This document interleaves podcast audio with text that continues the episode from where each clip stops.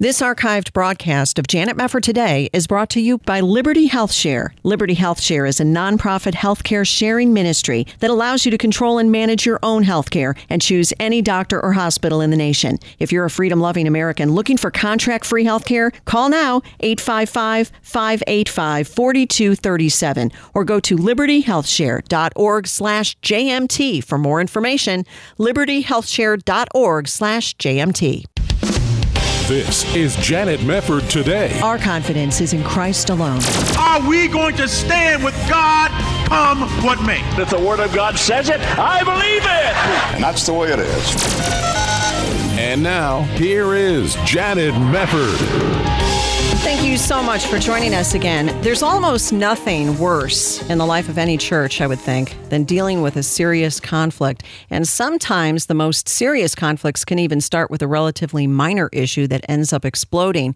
But my next guest says you don't have to dread conflict in your church. Dr. Michael Hare has been helping churches recover and even grow from conflict for more than 20 years. He's served as a senior pastor in church turnaround ministries for over two decades and serves as a senior staff chaplain and ombudsman for Compassion. Today, we'll be discussing his book called When Church Conflict Happens. Michael, it's great to have you with us. Thank you so much. Great to be here. I appreciate the opportunity. Well, sure. You point out that every church has conflict, and I have no doubt that's true. But you also say your church needs conflict, which I think is interesting. How would you say that that's the case? Well, I think that conflict is um, certainly normal and natural. We see it all the way from Genesis to Revelation. Um, all of us know we have conflict at home, at church, at work. Um, I believe the difference between healthy conflict and unhealthy conflict has a lot to do with uh, the attitude of especially church leaders and how they um, receive and engage with conflict. Conflict is uh, creates opportunities for issues to be clarified, and right. oftentimes when we ignore or avoid conflict, issues just remain unresolved and things get worse. Oh, that, there's no doubt about that. And yet you distinguish among the different facets of church conflict. You talk about unhealthy conflict, benign conflict, and healthy conflict. What would you say are the differences among those three categories?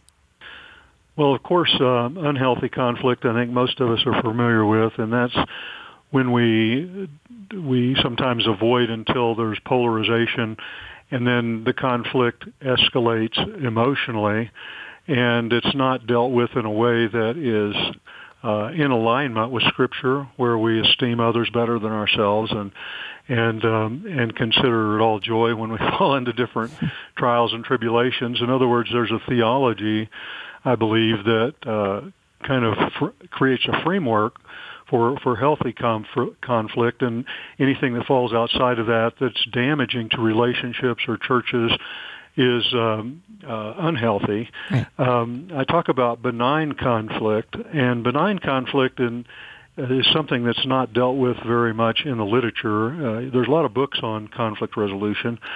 Benign conflict is the term I use for conflict that is um, it's not intentional. It's um, usually caused because of uh, my book deals a lot with organizational conflict in the church, and a clear example would be, let's say you have two staff members and they have overlapping job descriptions, and neither one of them has um, uh, has read the other person's job description, but because they're not well written, both feel responsible for some of the same duties and they feel like the other person is transgressing into their space. Right. And there was nothing intentional necessarily about that, but it puts Christians that would not otherwise be in conflict in conflict. And so when there's no malicious intent, it's not intentional. It's a, it's the result of either ignorance or negligence or poor planning or poor organization, then that's benign conflict. Healthy conflict is when we recognize that God has purpose in everything that happens in our lives, and He does indeed work all things together for good to those who love Him. And we look at it as an opportunity for people to exercise their gifts, which are diverse, in a way that, that maximizes communication and, and, and strengthens the church instead of damages it. Right. What have you seen in terms of bad responses to conflict? What what seems to be the most prevalent type of bad response when there's some form of conflict in the church? I would say um, avoidance is the primary one that allows things to get escalated, but but you know re- responding, I should say reacting out of um, kind of our emotional, our old nature, hmm. um, kind of fight or flight uh, type response, instead of being uh, trained up in godliness, where we step back a little bit, not allow our emotions to get hijacked, and ask the Holy Spirit for guidance and for wisdom in trying to understand why the Lord would allow this kind of disagreement, and then um, and then engaging in a, in a Christian manner to find good solutions um, that characterizes healthy conflict. Right. So now, when you're talking about avoidance, which I know exactly what you you were saying there, where somebody just there's a problem, but I don't want to talk about it. I don't want to make waves, and I don't want to have a, any sort of confrontation, that kind of thing. But it is the case, it seems, at least anecdotally, that if you do avoid a problem, it's not as if the problem goes away. It can be way worse because now you have somebody holding it in. You have a chance for an outburst, that sort of thing. Would you say avoidance? Is, in your experience, more of an issue in the church leadership or among the laity, the people in the congregation? How have you seen it play out, this avoidance problem? Well, let me say first that um, if we look at the Lord Jesus, of course, as the perfect example, there were times when he avoided conflict. And so sometimes avoiding conflict can be okay. I think the key is to know when and to allow the Holy Spirit to, to, to lead us. There were other times like when, well, uh, his avoidance, for example, when he would slip out of the crowd because his time had not yet come, or there were other times when he ran the money changers out of the temple in a very confrontive way. And so um, I think avoidance is something that um, does typically, I think it's, it's not just church leaders, it's, it's all Christians, I think, and, and I maybe certainly beyond Christian circles some people's personalities are such that they just, you know, conflict is just very, very um, distasteful to them. But I think with Christians, we feel often that we we shouldn't have conflict True. because we are yeah. Christians, right. and and that tends to cause a cause us to avoid engaging in a healthy way or in any way until our emotions get out of control. Well, and it would seem that sometimes people will avoid conflict because they've had a bad experience either with the person with whom they have conflict right now or somebody else and they say, "Well, I don't want to confront and talk about this because it's not going to go well for me." How, how do you advise people through that kind of reluctance?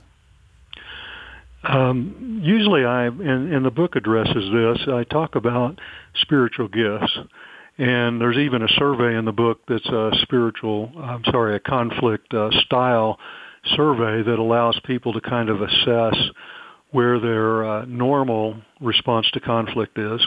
And and I think as we look to the scriptures and the Holy Spirit, we can see that that there are a number of different ways in which conflict is responded to in a godly way, sometimes avoidance, sometimes confrontation. Um, you know, I think of two verses. One one verse says it is a glory to overlook a fault, and then Matthew 18, of course, says if you if you have problems with a brother or sister, or they have problems with you, you know, there's a responsibility to confront. Yes. And so I think you know, spiritual gift assessments can also help. Uh, but to begin to see that uh, the differences that exist between us are resources, not just threats. In other words, someone else has a different uh, set of spiritual gifts than I do, then God has actually given them those gifts and not given them to me. Hmm. And that interdependence within the church is God's design.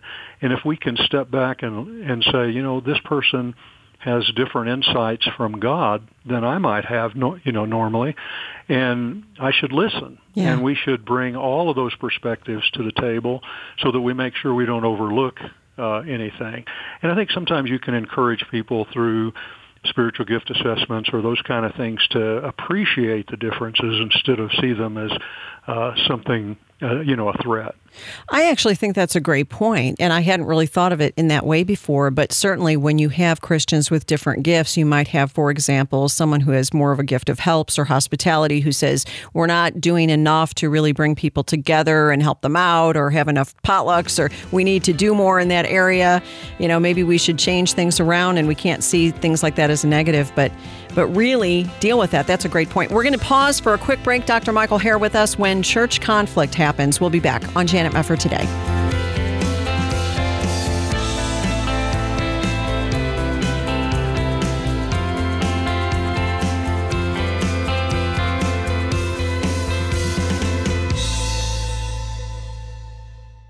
This is Janet Mefford for Bible League International. Mabel walks 18 miles to church every Sunday. She lives in Zimbabwe, where churches are widely scattered in remote regions of this African country. That's one reason why she travels so far. The other reason she walks nine miles each way is that the gospel has truly captured her heart. After coming to faith in Jesus Christ, Mabel reads and studies her Bible, and she's discovered that the gospel is meant to be shared with others. So, with the help of Bible League International, she's learning to share her faith and she's helping to see a church develop closer to her village. Bibles are desperately needed in Africa and around the world right now, and you can send one to a Bibleless believer today for only $5 or $50 will send 10 Bibles. Become a Bible sender today by calling 800 Yes Word. That's 800 Y E S W O R D. 800 Yes Word, or there's a banner to click at janetmefford.com. Open enrollment is here, and choosing a healthcare program is an important decision for you and your family. As a member of Liberty Health Share, you're part of a community that comes together to share their medical expenses. You can sign up now with membership starting as early as the following month, and there are no contracts or commitments. Programs start as low as $349 per month, and there's no network, so you can choose your own doctors and hospitals. Liberty Health Share is a nonprofit ministry, not insurance, so your money goes toward helping other members with their eligible medical expenses. And in your time of need, other members are there for you too. You can feel good knowing you're part of a community of like minded individuals who understand the importance of people coming together to bear one another's burdens. You can find out more at libertyhealthshare.org slash JMT. That's libertyhealthshare.org slash JMT. libertyhealthshare.org slash JMT. You're listening to Janet Mefford today. And now, here's Janet. We are back on Janet Mefford today. Glad you're here and glad to be talking with Dr. Michael Hare, author of When Church Conflict Happens, a proven process for resolving unhealthy disagreements and embracing healthy ones. We all could use less conflict in our churches, I'm sure. I mean, that's one of the things, Michael, that really strikes me. Eh, of all the horror stories I, have heard Christians tell me, sometimes the church fights are the worst because they end in terrible hurt feelings, but the fruit of all that can sometimes be people become bitter toward God simply because they had a fight in their church. And do you see that when you are hearing stories about church fights that it goes beyond what it should have ever been to in the first place, extending even to people's view of, of how God sees them when they have a conflict? Absolutely. I think we, we've all known people who have left the church because of a conflict and never gone back. Yes. And that's another reason, uh, actually, that I wrote this book was to try to help church leaders recognize that um, when they create an environment where people can actually disagree in healthy ways and see it in the framework of God's design, um, you know, and find the root causes. That's one thing I've not mentioned so far is you know, any kind of conflict first surfaces in our interpersonal relationships. But there are many causes to conflict that are not visible. And uh, my experience has actually been that in 90% of the cases, uh, there's a structural or organizational component or something that's invisible um, at first. And so if we if we just attend to the conflicts that are on the surface, we uh, even if we get reconciliation, let's say relationally between church two church members or leaders, unless that root cause is discovered and that's addressed in a healthy way, the conflicts will just continue and probably get worse. Well, right. So, how do you nip conflict in the bud before it becomes a huge problem? What would be some suggestions there? Well, I, again, so many, so much of this depends on how we. It's kind of a worldview situation, if in a theological one. If we take God at His word, uh, we could look at passages like James chapter one, where James says, "Count it all joy when you fall into various temptations and trials, knowing that the trying of your faith works patience." Then it says, "Let patience have its perfect work," and the picture there is literally you're in a, a frying pan and it's getting hotter and hotter and everything about you wants to jump out and God is saying, I think, in in many circumstances, I, I need you to stay there, hmm. and and let me purify you. And I, I think conflict, and this is another reason why churches need it, creates environments for us to grow spiritually that can actually strengthen relationships and strengthen the church as a whole. Right. That's very true. That's true. And what you said, I think, is is important for people to understand when you cited that ninety percent of the conflicts can be tied to some extent to organizational or structural issues. Is that what you're talking about when you mentioned a few minutes ago, for example, the two employees who might have kind of nebulous job descriptions and so they end up having a conflict over whose job is what simply because somebody didn't write the job description in the right way? Correct. And and you can get those two people to sit down and um, kind of make nice to each other, but if you haven't solved the underlying structural problem, the conflicts are going to come back. Right. Now, what about the issue of conflict that comes from sin? You had mentioned Matthew 18, and I mean specifically if there is sin in a, you know, a, church member's life and we know that passage says if your brother or sister sins, go and point out their fault just between the two of you. If they won't listen, take one or two others along, et cetera, et cetera. And if they still refuse to listen, tell it to the church. How much do you emphasize the obedience to Matthew 18 in the churches where, you know, you're going to have a problem with people. People don't want to have their sin dealt with in that kind of a way. But on the other hand, if you don't deal with it, you're, you're really not being faithful to Scripture either. How do you advise churches on, on just a Matthew 18 situation? Well, I'll give you an example. Um, was working in a church up in New England, and uh, there had been a culture of, of gossip where people, and I think our American culture is very much entrenched in that, in social media and so forth, where if we have something negative to say about someone, instead of going to that person and trying to deal with it in a healthy way, we talk to others about it, right? And and and that's gossip. And and so uh, in this church in New England, I can remember standing up in the pulpit on a Sunday morning uh, after being invited to do so, of course, and and just presenting a what we called uh, a covenant, um, and it was it was challenging the congregation when somebody comes to you and starts talking negatively about someone else. Um, you know, direct them to Matthew 18 and direct them back to the person. Yeah. And if they seem reluctant for whatever reason, offer to go with them. But don't entertain gossip. And if somebody refuses to be obedient in this way, then they need to be, uh, you know, dealt with in the appropriate manner, which could go all the way to church discipline. Right. And and it creates a, really a culture shift in this particular church. That church culture was transformed by that, and the people, the few people that didn't obey and cooperate with the covenant, were eventually they either left on their own or were disciplined out of the church, and the and the church culture got much healthier. Wow. Well, now as to the group conflict, this is something else that you talk about in the book. When you're dealing with group conflict, that can be a little bit different dynamic than interpersonal conflict. But what sorts of problems have you seen arise between groups? You know, this committee, that committee, this group of staffers, or this group of people over here, and they have different things they want done, and they don't like the other people doing what they want to do. Is there a particular way that group conflict can be managed in a church in a good way? Absolutely. I think the, the principles that are found in Matthew 18 um, certainly are the same ones that can be kind of uh, uh, transposed into the group situation so that, for example, if um, if there's two groups that are not getting along, two two departments or two ministry teams, whatever it is, um, usually the conflict will surface first in, of course, interpersonal conflict.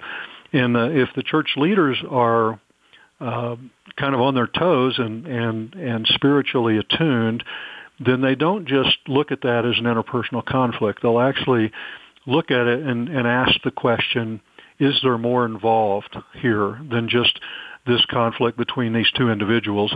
And then um, Matthew 18 actually is a picture, a scriptural picture of what we normally think of as, as mediation and arbitration. Right. So if you have a problem with two people and they can't resolve it, that's negotiation.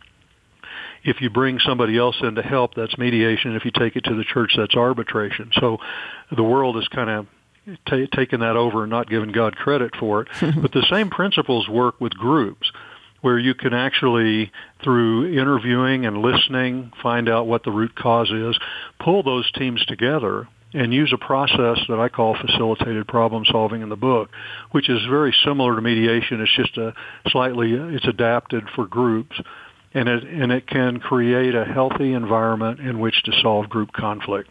Now, do you when you're talking about that, is it generally advised that the pastor should be the one to pull the groups together? Is the pastor always the person who should be facilitating the reconciliation when there's a conflict of that sort? Not necessarily, although the pastor certainly should be on board with whoever's doing that work. In the book, I present uh, um, kind of a structure for creating reconciliation teams. We call them church health teams, and um, and training people in the congregation to do that work.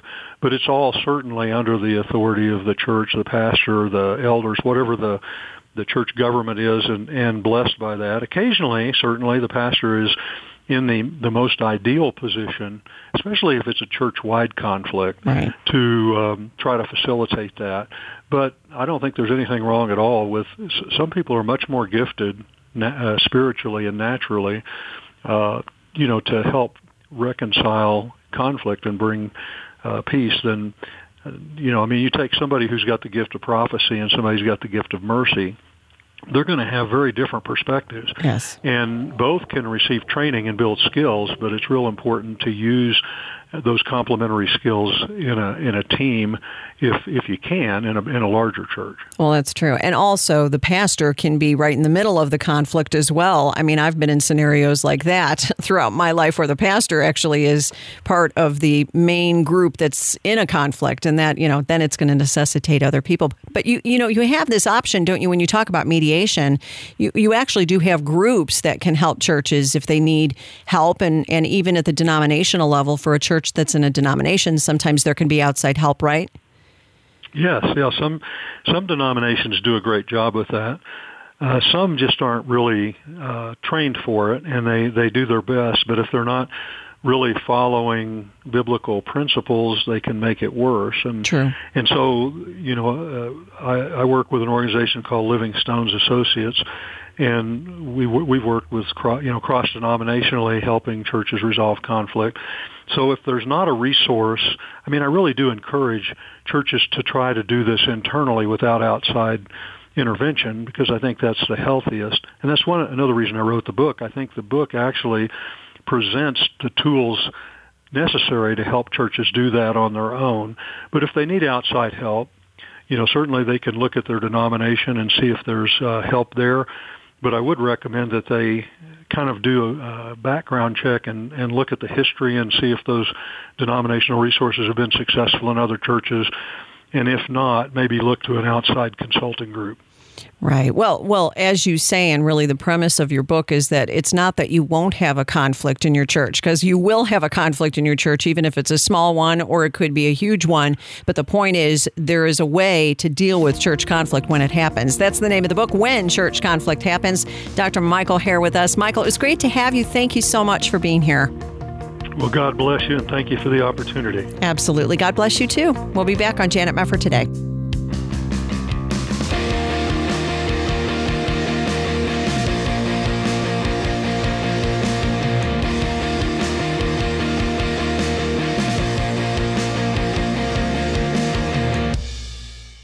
This archived broadcast of Janet Mefford Today is brought to you by Liberty Health Share. Liberty Health Share is a nonprofit healthcare sharing ministry that allows you to control and manage your own healthcare and choose any doctor or hospital in the nation. If you're a freedom loving American looking for contract free healthcare, call now 855 585 4237 or go to libertyhealthshare.org slash JMT for more information.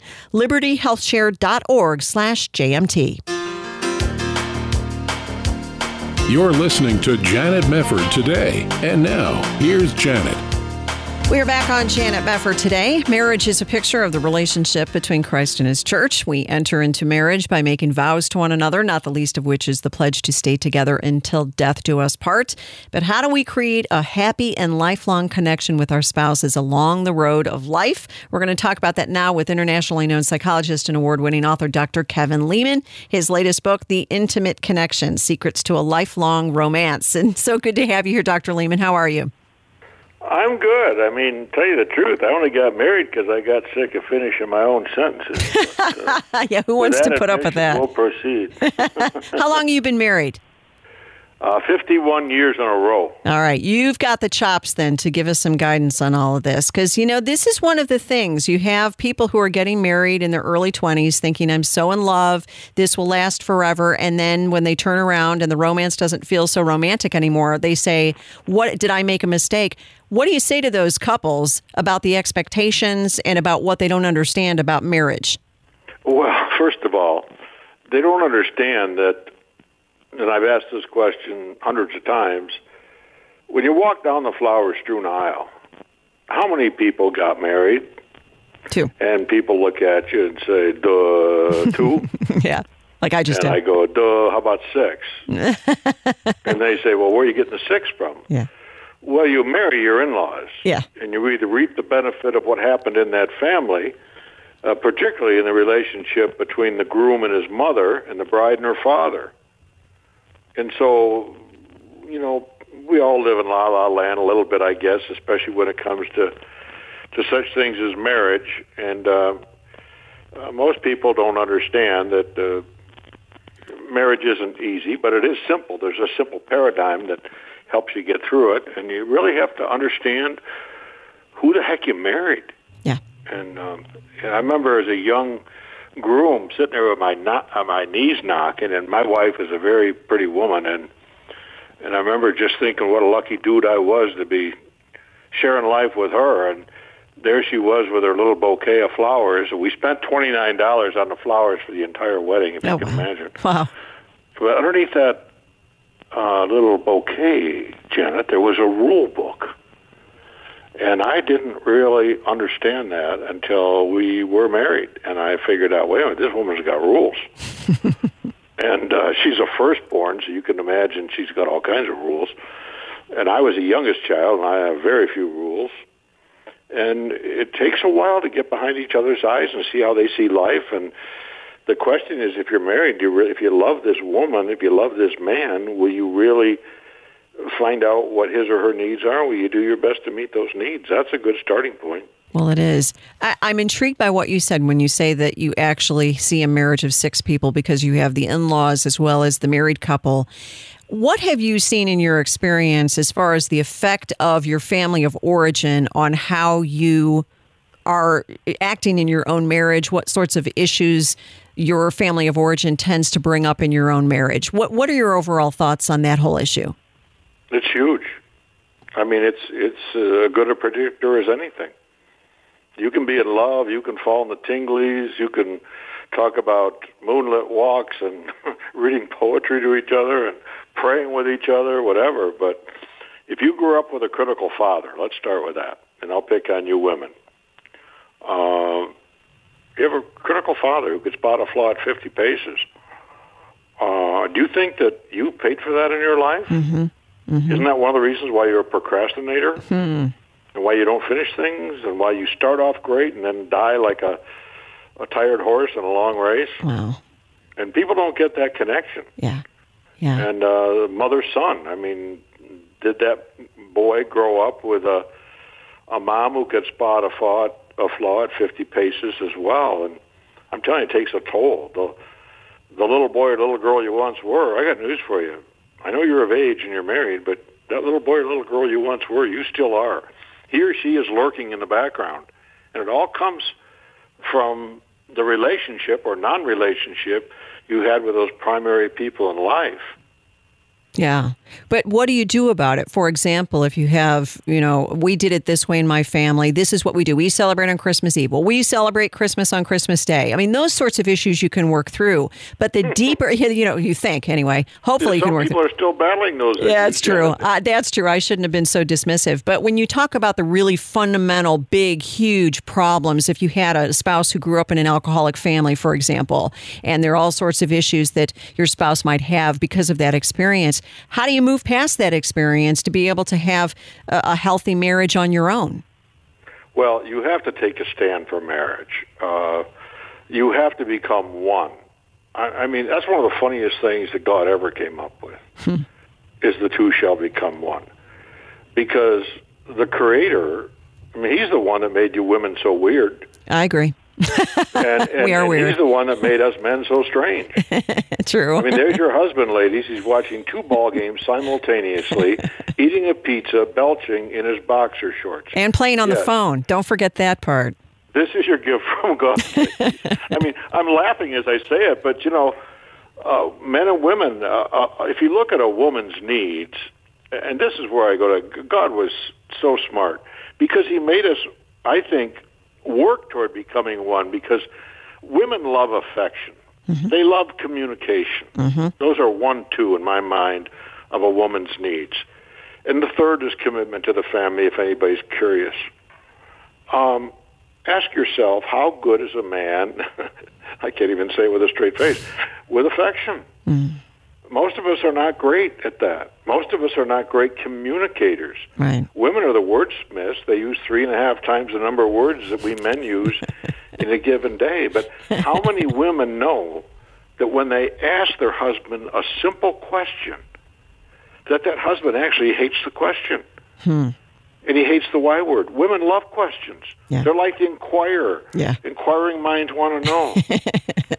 but not us men. We specialize in arm's length relationships, hmm. and our needs are much more direct, quite frankly, that we want to be needed, we want to be wanted, and we want to be respected. Well, if you figure that out as a young bride, you're going to do well. If you figure that out as a young groom, the flip side of that, you're going to do well. But to answer your question, with all that baggage in your background, you have to be a couple. In other words, uh, well, so many people today are in a blended family. The first time around didn't go too well. Right. And I always tell them if, if there's an inch of light between your shoulders, your own children will bury you. You won't be successful in marriage. Yeah, that's really an important thing, and, and the sex differences will always be with us. I, I think we also run up against a, a cultural problem, which I know is not lost on you, Dr. Leman, but we have a culture that is constantly telling us we deserve to have our needs met. And so we oh, have to be very proactive in telling our spouse what, what, what I need, what I need, what I need.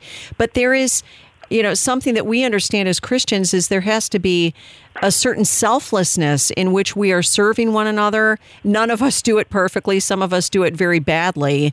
How, how do Yeah. you work through that? The mindset of saying, okay, fine, I need my needs met, but I also need to meet her needs or I need to meet his needs as well as best I can. You know, we've gotten so smart in 2019, we're downright stupid. True. Let me give you a simple example.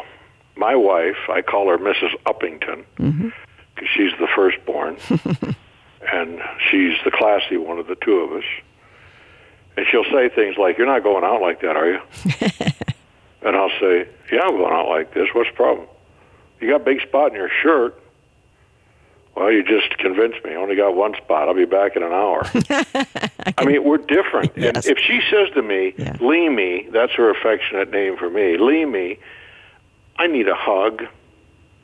So I, I, I close my computer, I go over and give her a hug. You know what she's thinking? She's thinking, well, he hugged me all right, but he only hugged me because I asked him to, and not because he really wanted to. Yes. And in this book, what I've tried to do is make things painfully simple. Um, when a woman says to her husband, Do you want to stop for ice cream? Gentlemen, listen to what I'm about to tell you. She's not asking a question. Hang on a second, Dr. Leman. We're going to pause for a quick break. Dr. Kevin Leman, The Intimate Connection is the name of the book. We'll come right back on Janet Mefford today.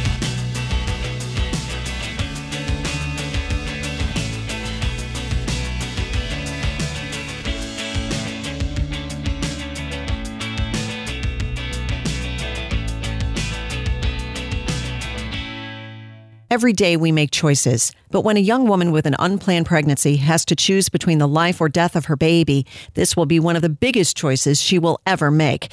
This young mom came to a preborn center under pressure to terminate the life of her 22 week old baby and was offered choices. When I first started talking with Carolyn, she was helping me decide what I can do, like giving me options that there's just not abortion. After meeting her baby on ultrasound and receiving the love and support she needed at a preborn center, this mom had a heart change. Right here, you can see this is the outline of her face. Her hand is right here, her arm, and her leg. I was so shocked. I was really happy. I couldn't believe that I have a little child in me. Preborn is the largest provider of free ultrasounds in America, introducing moms to their preborn babies. For $140, you can help rescue five babies' lives. And now, through a match, your gift will be doubled. To donate, call 855 402 BABY, 855 402 2229.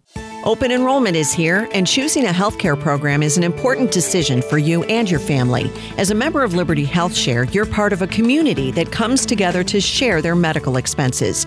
You can sign up now with memberships starting as early as the following month, and there are no contracts or commitments. Programs start as low as $349 per month, and there's no network, so you can choose your own doctors and hospitals. Liberty Health Share is a nonprofit ministry, not insurance, so your money goes toward helping helping other members with their eligible medical expenses. And in your time of need, other members are there for you too. You can feel good knowing you're part of a community of like minded individuals who understand the importance of people coming together to bear one another's burdens. You can find out more at libertyhealthshare.org slash JMT. That's libertyhealthshare.org slash JMT. libertyhealthshare.org slash JMT. You're listening to Janet Mefford today. And now, here's Janet. We are back on Janet Mefford today. What are the secrets to a lifelong romance? We're talking with Dr. Kevin Leman, bestselling author, about his book, The Intimate Connection. You were saying something I think that was quite good, Dr. Leman, before we went to that last break about when your wife asks you if you want to go out for ice cream, it's not really a question. This is simple, yeah? So funny, but it's so true uh, that Again, this goes back to the relational nature of a woman. She is so nice and thoughtful. She puts it into question form, keeping in mind men don't even like questions. is would you like to stop for ice cream? Well, no. What she's saying, gentlemen, is I want Jamocha almond fudge now. and so you really part of learning the. I I love women. I, at a party, I can sit or stand in a corner with four women and talk with them and uh I'm I'm really good at understanding how women think and feel. But that was an acquired uh skill. I, I was dumb as mud. I mean, I, I arranged a surprise party for my wife's birthday. Well, I mean, I wrote the birth order book, and I can tell you that firstborn children basically don't like surprises. They are planners and they are organizers and they're a little on the driven side and I mean I paid for that surprise party for about two months if I remember right. Wow. She was not a happy dudette. She so didn't like it. Y- you have to know who you're leading and and you know um, my experience has been women love it when we stand up to the plate and be the men we need to be and I've often told couples can you pray together audibly and you'd be surprised the pushback I get on that. Hmm. Um, that's a tough one for a lot of couples, and and I always ask them. I said, "Wait a minute. Does Almighty God look at your ideal self or your real self?" The Scripture says He even knows the hairs on our head. Yes. And so, can you not sit with your bride and say, "Honey, can we just pray tonight?" And you take the lead, gentlemen. I'll tell you, for most women, if they really love God, if you want to turn on a woman, gentlemen. Listen to what I'm saying. Do those kind of things. Be the dad you need to be. Uh, be a good listener without judgment. I mean, women women are talkers. You know, they most again to most women to think of what you're going to say divide it by 10 don't ask them questions avoid the y word and you're probably going to hit pay dirt. We can't avoid the y word. We just we can't. It's almost impossible i realize that. But yes. here's let me not leave ladies hanging on that. If you want your husband to talk to you now this is worth the whole book okay? Mm-hmm. learn to say to your husband honey could I ask your opinion about something? He will talk your ear off. Hmm. Every man will give you his opinion. But if you ask a question, all the defenses immediately go up and he shuts down. Interesting. So, what, what, as a man, why is it that men don't like being asked questions? I, I think probably a lot of women are wondering about that. Why don't you like? Okay, I just asked a why question. Give me some grace here, but wh- why don't you like questions? Why don't men like questions? Well, for the same reason that we're driving and we're lost. yes. And and your wife knows you're lost and you know you're lost, but you won't pull over and ask for directions. Why? And every woman I've ever asked that question says, "Oh, it's a macho thing. It's beneath them and all that." Well, that's probably partly true, but the real reason is he does not want to let all those cars and trucks get by him. He works so hard to pass. so, so, so, see, us men, we're we still got that protector in us. We feel, I think, we feel easily threatened, like we have to have the right answer. Hmm. It's not easy for a man to say, I am clueless. I don't have an idea." Um, and so, again, I, you know, 51 years married, I can tell you, I'm still learning. There's times I get, I just cannot understand why she does some of the things she does. I took her to New York. I was on Fox News recently, and there was a Nine West, I think it's Nine West uh, shoe store. Oh, great. Oh boy. Uh, so I took her there, and I was there for two hours. I walked around, looked at some other shops, hung around, didn't bug her, didn't say, hurry up, when are you going to get something? She came out after two hours with not a shoe in sight, Janet. and she said, we need to go to Soho. And I said, Soho? That's way at the end of Manhattan. So what do I do? I get a cab. We go to Soho. Uh, Thirty-five dollars later, and uh, she finds a place called Sam Edelman. Oh yeah. And so she goes into Sam Edelman. She's in there about an hour and fifteen minutes, and she came out beaming, beaming. She had uh, I know her shoe size. Ask men if they know their wife's shoe size. Nine and a half narrow, and um, she it was like she won the lottery. Yeah. She had two pairs of shoes. Yeah. Well, that's a hard that's a hard know, size to fit, Doctor Leman. I mean, every woman knows that.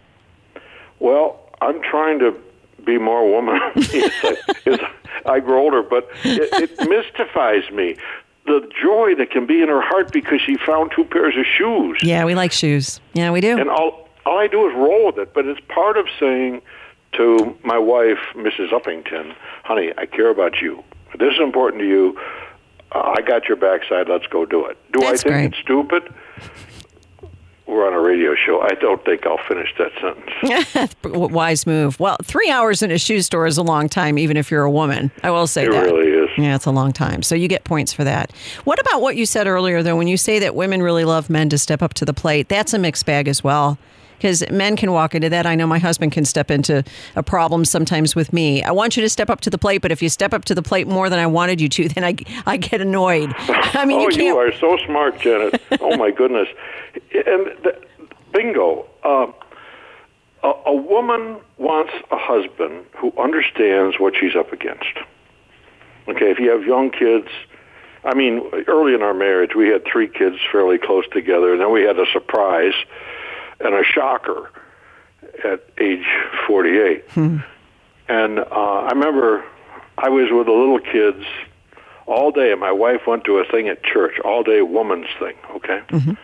And she came home, and Janet, I can still remember seeing her shadow appear. And I looked at her, I said, You're home. How many days have you been gone? And and she said, Days, what? She said, and she looked at the family room. She said, What happened in here?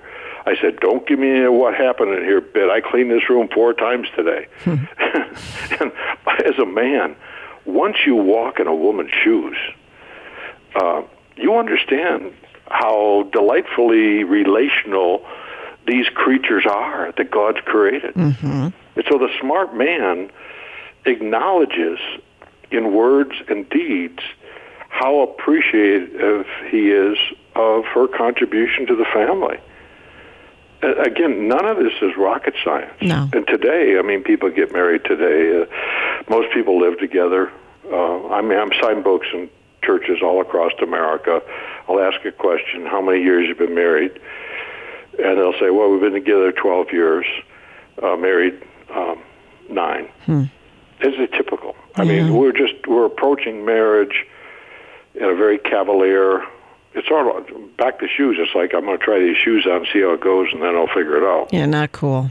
Yeah. That's not good. I agree with you. Now, on the flip side, that that's so good what you're saying about how to understand your wife, know what she's up against. What what would be the one piece or the best piece of advice you would give to a wife on how to make your husband feel needed, wanted, and respected? What would be a really practical way of expressing that to him? I would use words of admiration to your husband, especially in front of other people. Because I, I say with tongue in cheek, ladies, think of your husband as a four year old that shaves. he is he is such a, a simple creature w- compared to you. Um, he tends to be a much more a creature of habit than you are. And so figuring out what pleases a wife, most men like a little roadmap. Do this, do this, do this, and everything's going to. Uh, and that's not how women are. Women are much more. Again, I beaten that term relational to death, but it's true. And so you have to get behind her eyes, see how she sees life. But it, but as a woman to a man, if when you say kind things about your husband in front of other people, that's like a seal out in Monterey, California, sitting on a rock, and someone just th- threw him a three-pound fish, Wow. And he'll clap his little clappers together. And let check this out, ladies. Your husband actually wants to please you. Yep. And I think if you if you're a believer in Almighty God, and uh, then you really do want to please this woman, and you realize what a great human being she is, the mother of your children, Right. your bride. Right. What could be better? Oh, for sure. Well, Dr. Kevin Leman, the name of the book, The Intimate Connection. Always good to talk to you, Dr. Leman. Really appreciate your being with us. Great advice. You're welcome, Janet. All right. God bless you. Thanks a lot for being with us. Thanks for listening to Janet Mefford today. As always, we appreciate you very, very much. We'll see you next time.